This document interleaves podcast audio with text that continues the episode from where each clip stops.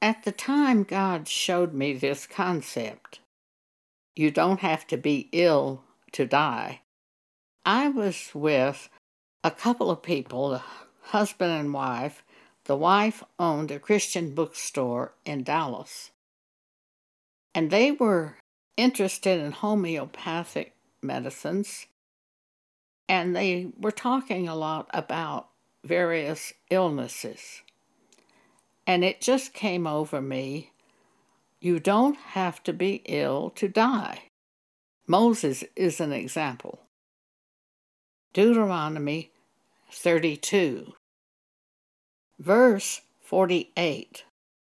And the Lord spake unto Moses that self same day, saying, Get thee up into this mountain, Abarim, and unto Mount Nebo, which is in the land of Moab, that is over against Jericho. And behold the land of Canaan, which I give unto the children of Israel for a possession, and die in the mount whither thou goest up, and be gathered unto thy people, as Aaron thy brother died in Mount And was gathered unto his people. Moses was not ill when he died.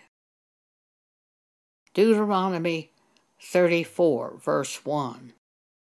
And Moses went up from the plains of Moab unto the mountain of Nebo to the top of Pisgah that is over against Jericho.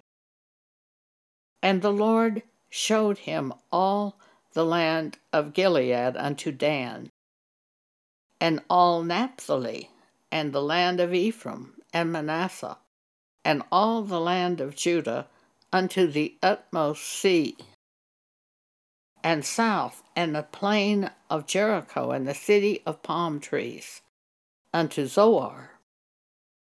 Verse 4 And the Lord said unto him, this is the land which I swear unto Abraham, unto Isaac, and unto Jacob, saying, I will give it unto thy seed. I have caused thee to see it with thine eye, but thou shalt not go over thither. Verse 5 So Moses, the servant of the Lord, died there in the land of Moab according to the word of the Lord.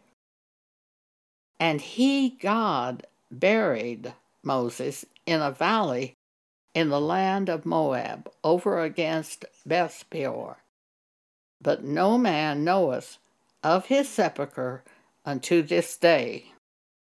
Verse 7 And Moses was an hundred and twenty years old when he died. His eye was not dim, nor his natural force abated. Thank you for allowing me to share this with you today.